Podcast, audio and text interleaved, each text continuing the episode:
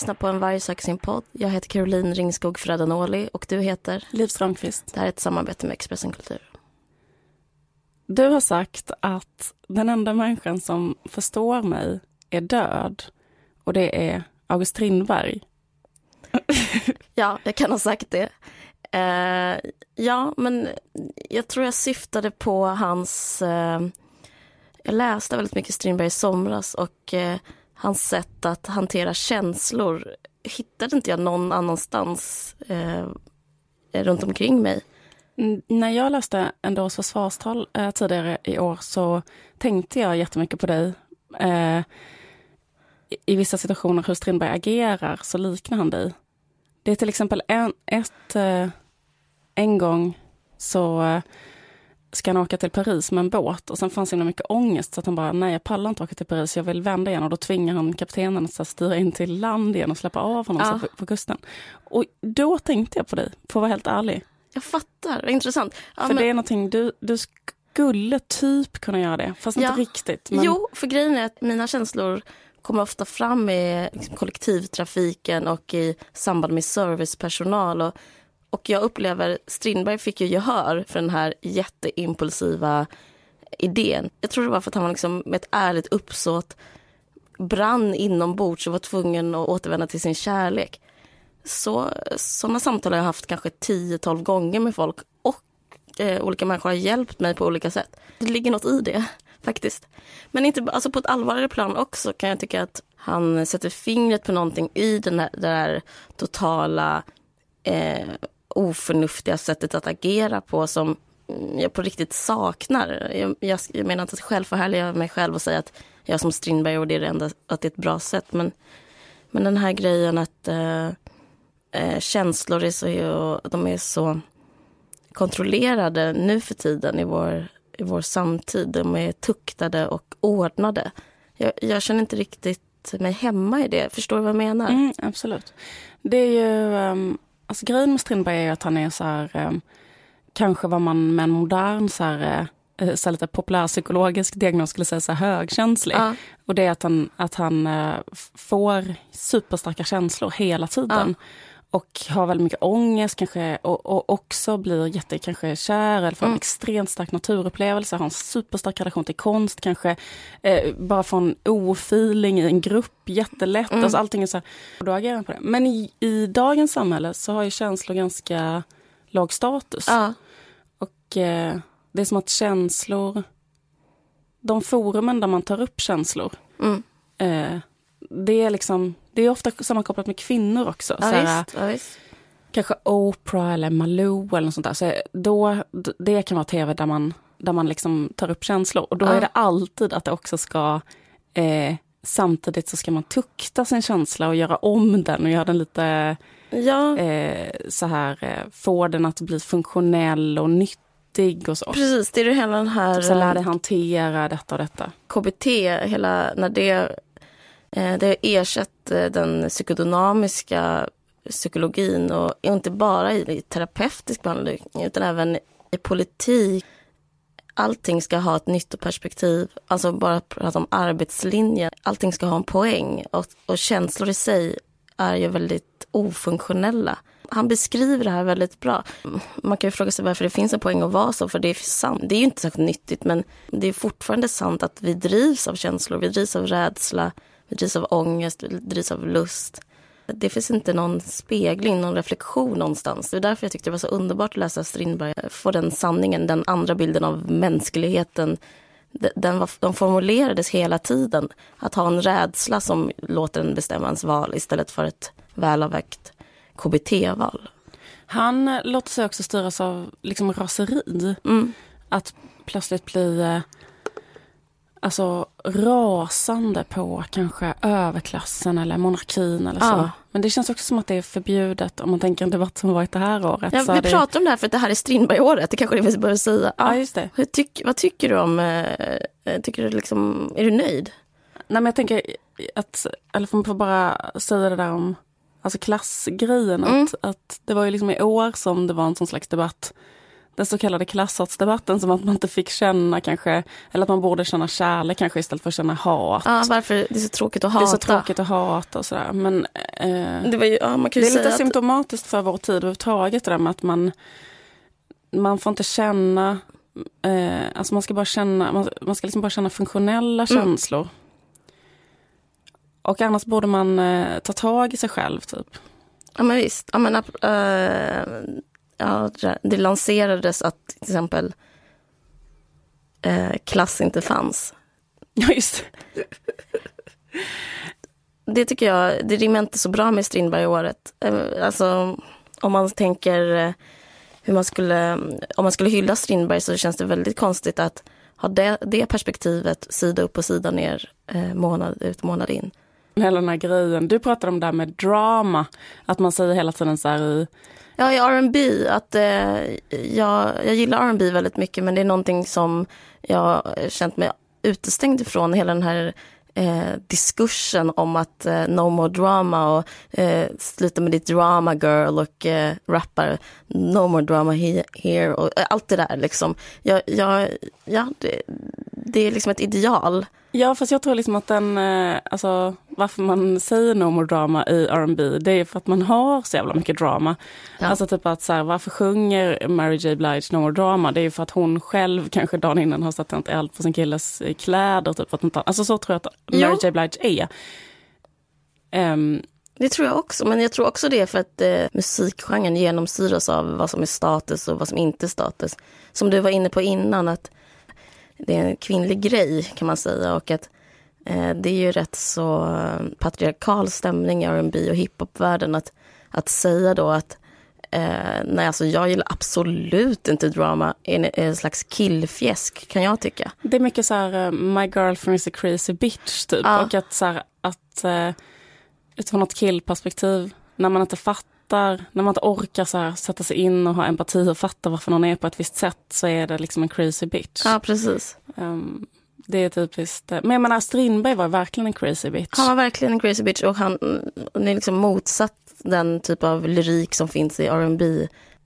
Människor som, som inte behöver anpassa sig så mycket till arbetssamhället kan hålla på med med känslor, det var det jag skulle säga innan. Men, eh, ja, men typ om man är så här eh, uteliggare eller så, det tycker jag som ofta när man ser så här gäng av eh, parkbänksalkisar som talar de ofta jätteofta på med drama. Alltså mm, jätteofta mm. så här bara, eh, du sa det till mig och det är något mm. jävla, det är något... liksom det är ett bråk på gång och det är någon, Loffe, någon där, kom tillbaks exakt, eller någon, någon har sagt gjort, gjort något eller hur, man har tid att hålla på med det mm. på ett sätt som man kanske inte har tid med då man har liksom, är mer socialt välanpassad mm. Det intressanta med alltihopa är ju att känslor återstår, känslor finns ju, alla har ju dem så att, eh, och frågan är vad man har, gör av dem nu, idag om man använder om dem manipulativt istället kan jag uppleva. Man spelar på känslor men man, man speglar inte dem, förstår jag vad jag menar? Mm. Absolut. En, en annan grej är liksom att man tar in mycket så här österländsk tradition nu för tiden, alltså att det är mycket som är mindfulness och så. Allt det handlar ju om att så här, man kan säga att mindfulness är antitesen till Strindberg. Mm. Om Strindberg är så här att gå in i varje känsla, bara köra mm. typ. Eh, få en feeling, trippa på den. Mm. Eh, freaka, skriva ett debattinlägg och mm. lägga sig. Mm. Alltså, vad är nästa då? Mindfulness är ju så att man ska bara så här... Eh... acceptera. Ja, exakt. Och det är ju supermodernt nu också. Mm.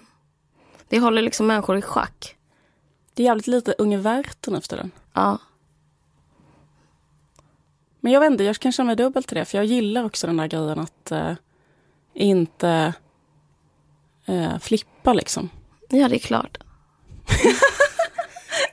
Det är jobbigt med folk som flippar. Men eh, jag tycker ändå det fanns, finns en gärning i att vara den som eh, formulerar och skriver det som är mänskligt och mörkt. Och, det är också ett sätt att hålla känslor i schack. Att dels skriva om det och sen dels läsa om det. Att få... Eh, Att använda sig av det liksom professionellt på det viset. Att kväsa känslor, det är också att, att vara professionell med det. Men att hela tiden hålla på och se på dem, vända på dem, bearbeta, skriva en dikt, läsa en dikt. Eh, gå en promenad, vara i skogen, vända, hoppa av ett ett, en båt simma tillbaka. Det är ett sätt att liksom eh, inte kanske flippa och eh, sitta på ett internetforum och säga att eh, man hatar kvinnor eller att man hatar invandrare. Jag tänker att det, det är ett sundare, mer ärligt, vaket sätt att vara på. Liksom. Alltså Strindberg skrev med en roman att han hatade kvinnor istället för att skriva på ett internetforum. Ja. Skojar bara. Um, vad heter det? Men vad tycker du om Strindberg-året? Ja, Strindberg-året. Eh, jo, jag tycker det är bra, men jag tycker att eh, det som är bekymrande med Strindberg-året är att eh, Strindberg var mot etablissemanget och att Strindberg-året är etablissemanget. Det är synonym med etablissemanget. Precis, och därför det jag tycker är konstigt med Strindberg-året är att eh, de har totalt ha- eh, kidnappat honom och gjort honom till till sin, sina och det, det är liksom det största, det är ett kardinalfel. De borde istället avskaffa sig själv. Alltså Dramaten borde stänga det här året till exempel. Svenska Akademin borde ha på sig jeans. Förstår du vad jag menar? Eh, ta en time out. Ta en time out och kanske ge bort sina pengar till fattiga. Något sånt, förstår du? Det, det hade varit Strindberg-året. Absolut, att eh... ge monarkin time out slash avskaffa monarkin um, och uh, kanske ha jättemycket. Ja, men uh, mitt favoritcitat av Strindberg, det är det här citatet. Ekonomi är en vetenskap uppfunnen av överklassen för att komma åt frukten av underklassens arbete. Och um, det känns ju som uh, jag har aldrig det, det citatet har liksom aldrig varit mer aktuellt än nu. Man tänker på vad eh, den liksom nyliberala ekonomiska do- doktrinen har gjort med alla världsekonomin och sånt. Mm. Vad fan finanssektorn har gjort nu. Bassavinat så kopiöst mot eh, människor liksom, som får betala priset för det nu i liksom, U S A, Grekland, Spanien. Och var finns den kritiken? Nej, icke existerande. Men vad, hur tycker du man skulle ha gjort? Men jag tycker det var ett bra förslag det där med att stänga Dramaten, men jag tänker också att eh, eh, nej, men att man kanske mer skulle haft så här en kritisk diskussion, alltså fokuserat på att försöka ha kritiska diskussioner kring eh, kring sådana saker som ja, med resursfördelning. Kanske saker som så här, vad skulle Strindberg ha engagerat sig i idag? Och annars är det svårt, för Strindberg skulle engagera sig i vad fan som helst idag. Var, varför tror du han engagerar sig så mycket i allt? Han hade ju åsikter om allt. Mm. Han var en åsiktsmaskin. Mm. Han var liksom sin tids Cissi Wallin. Mm.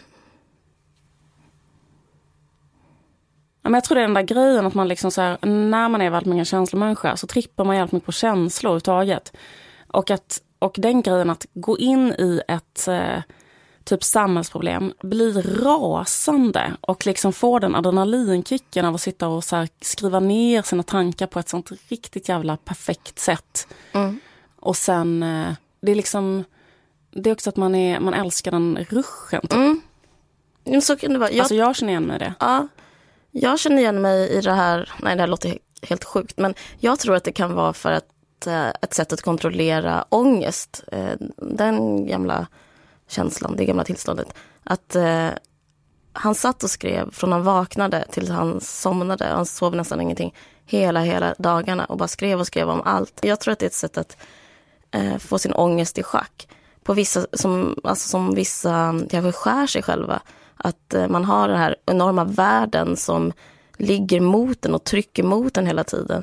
Och man kan inte riktigt vistas i den och man kan inte riktigt van människa, man, kan, man förstår inte livet och det man gör då är att ja, vissa tjejer kanske då skär sig själva för att kontrollera en viss pytteliten yta av den här enorma eh, smärtan som finns omkring en, men han, jag tror att vad han gjorde var att han skrev hela tiden som, och liksom an, om man använde pennan som kniv om man vill, vill. Men liksom, du fattar vad jag menar. För det är ju någonting som är konstigt med att orka delta i samhällsdebatt så jävla mycket. För att han fick ju så fruktansvärt mycket skit också. Ja, men det är lite självdestruktivt. Alltså, det är min poäng. Att han, han, gjorde, han gjorde det inte för att han eh, alltså, hade en så himla intressant resonemang. Det hade han ju också. Det är ju det som är det roliga med honom. Att han är fruktansvärt intelligent. Men, men för att han... För det var ett sätt att stå ut med livet, tror jag. Han var tvungen att, han var tvungen att ha en debatt för att kunna klara vardagen. Precis. Alltså kanske för att typ... Eh... Jag vill inte reducera hans här riktiga engagemang, men du förstår... Eh... Jag tror inte alltid det var klokt av honom att gå in och bråka liksom. Nej, det var det absolut inte. Um... Men jag tror att alltså... Um... Det som, han, det som han vinner på var så extremt högkänslig. Det är liksom att han vibbar in på på något sätt övernaturligt sätt mm. på så här, känslor, stämningar, tankar, naturen. Eh, alltså, så här, och, och sen beskriver han det på ett sätt som är liksom så genialt. Mm. Och eh, sådär. Det som är jobbigt är ju för en själv. Mm. Eh, För jag tänker att han själv skulle ha mått bättre om han hade hållit på med mindfulness till exempel. Absolut, absolut. Bara så här, gjort en pytteliten K B T-övning innan han typ så äh, skrev till Siri von Essen liksom mm. att äh, hon var en hora typ för mm. hundrade gången. Ja, men, så här. Mm. men det finns ju någonting negativt i själva, i det här känslosamma och att vibba in och att äh, uppf- uppfatta allt och det Det är den här, eh, han var ju narcissist. Han tänkte ju att allting handlade om honom. Och det blir så himla mycket att bära liksom, och hålla på och fäktas mot eh, en hel värld. Men eh, det här med att han, är, att han är paranoid, när det, det är då han blir dålig i sina argument tycker jag. Och i sin, även sin litteratur. Att så fort han tror att eh, någon vill åt honom och att eh, världen existerar för att liksom, göra honom någonting, då tycker jag han tappar hela den här grejen att han kan skildra. Jag tycker inte det är bra längre. Det blir liksom oärligt, för det är så, det är så orimligt. Ja, fast jag tycker ändå liksom att sån delar till exempel i en dag så när han skildrar kvinnorörelsen mm. på ett sånt extremt så här, satiriskt sätt som är så mm. roligt så att man, alltså man typ ligger bara och gråter när man mm. läser det för att det är så kul. Och så extremt, alltså exklusivt jävla bra.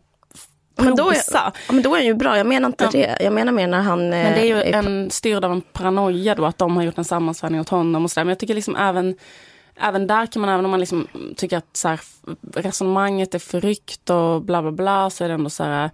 Eh, ja men alltså det är liksom, jag hade varit så jävla glad ifall så att dagens kvinnohatare hade så här, orkat liksom tänka mer på sina formuleringar bara. Mm, mm. Det är kul. Hans tjej Siri von Essen klär ut sig till drag queen och hur är king, det? Drag king, det. Precis.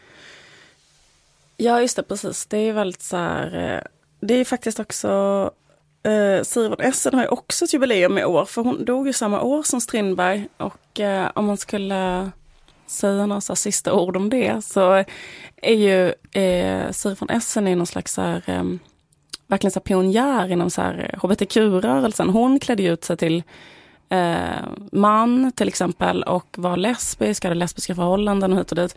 Och jag tycker ändå, alltså det må ha hänt att Strindberg är kvinnohatare, men han hängde ju ändå väldigt mycket och var kär i en flata. Det tycker jag som ändå talar för honom.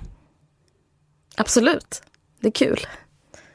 Det här med att Strindberg var en kvinnohatare, har du något att säga om det? Ja, han var ju en kvinnohatare för han skrev ju liksom väldigt tydligt att han hatar kvinnor på olika sätt. Men samtidigt så, jag vet inte om jag förminskar honom, men jag tolkar det rätt så emotionellt. Han ser sig själv alltid som offret och beskriver liksom kvinnofrågan som man gör när man är i ett bråk och liksom säger, jag hatar dig, du är, du är så hemsk och du ligger säkert med den där och den där. Så är det ett dåres, en dåres försvarstal. Eh, han liksom älskar och gråter och eh, springer efter och följer efter. Alltså han är som ett barn i förhållande till kvinnor. Och på det sättet tycker jag genomlyser att han ser kvinnor som en slags överhet. Och, alltså det råder inte så mycket tvivel om att kvinnorna är de som styr hans liv och han ger dem den pondusen på det viset. Men sen så helt faktiskt var han, kvar, han var för kvinnlig rösträtt och han var för att kvinnor skulle arbeta. Minns du det, ett årets försvarstal? Mm. Så um, pratade han om att Siri von Essens rätt att verka som skådis, det fick ju inte hon för att hon gifte sig. Um. Ja, det där tycker jag är så typiskt för kvinnohatare, den där grejen att man... Eh... Alltså bara att ha en så stark emotion kring, kring kvinnor är liksom att man kanske känner sig, för man hade man verkligen känt sig genuint så här. Jag tänker på den här jämställdhetsrörelsen som finns nu. Hade de genuint bara varit så jävla säkra på att de är så biologiskt överlägsna kvinnor och allt är lugnt och så, då tror inte jag de har behövt liksom blogga och whina så mycket liksom.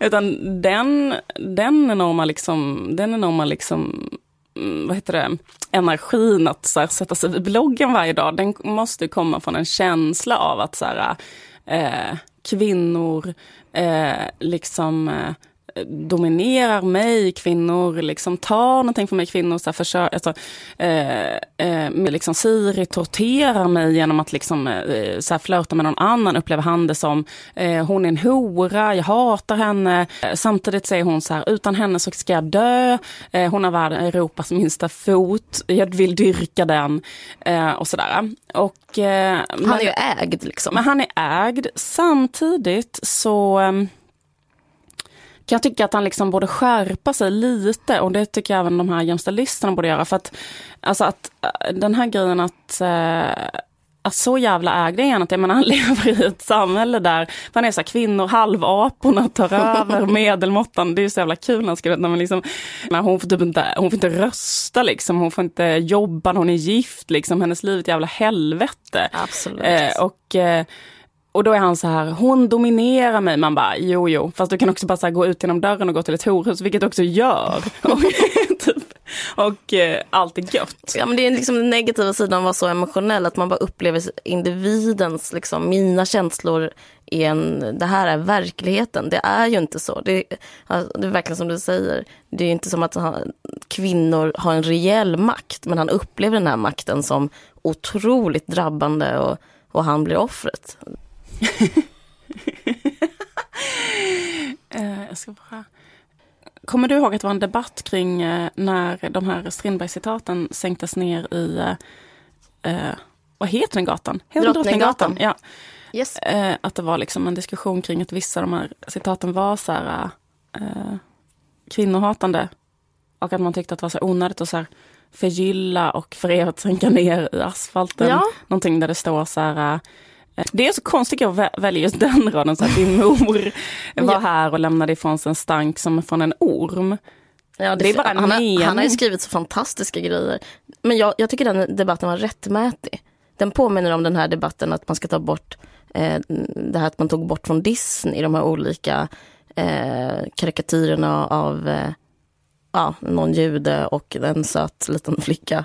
Du, mm. du vet, hela den. Ja, eh, och att, för att Varför, varför ska man inte ta bort det som är kränkande? Jag förstår inte det. Men också så här, det må vara hänt att Disney har gjort en som på trettiotalet, men måste vi fira jul varje, varje år med det liksom judehatet och den grejen. Exakt. Att den svarta tjejen är fulare än den vita. Ja, men det är ju samma sak. Varför ska det vara, varför ska det vara en del det... av vår, vår, mest, vår största högtid? Och varför ska det finnas i brons på Drottninggatan? Nej, men det, det finns ingen direkt poäng. Men, jag, men argumentet för är ju att annars blir historierevisionism. Men jag tycker inte riktigt det håller. En historierevisionism är världens roligaste ord. För att jag menar, vad är historia? Det är ju så här, jag menar, all... Alltså, eh, jag menar, varför firar vi Strindberg-året och varför firar vi inte, varför vet ingen vem så här, alltså, den kvinnliga rösträttsrörelsen, varför existerar inte den eh, liksom i så här, läroböckerna? Eh, varför finns det ingen staty över Elin Wägner i Sverige? Varför finns det tre tusen August Strindberg-byster? Alltså det, det är ju eh, liksom hela tiden så väljer man ju att plocka fram vissa grejer.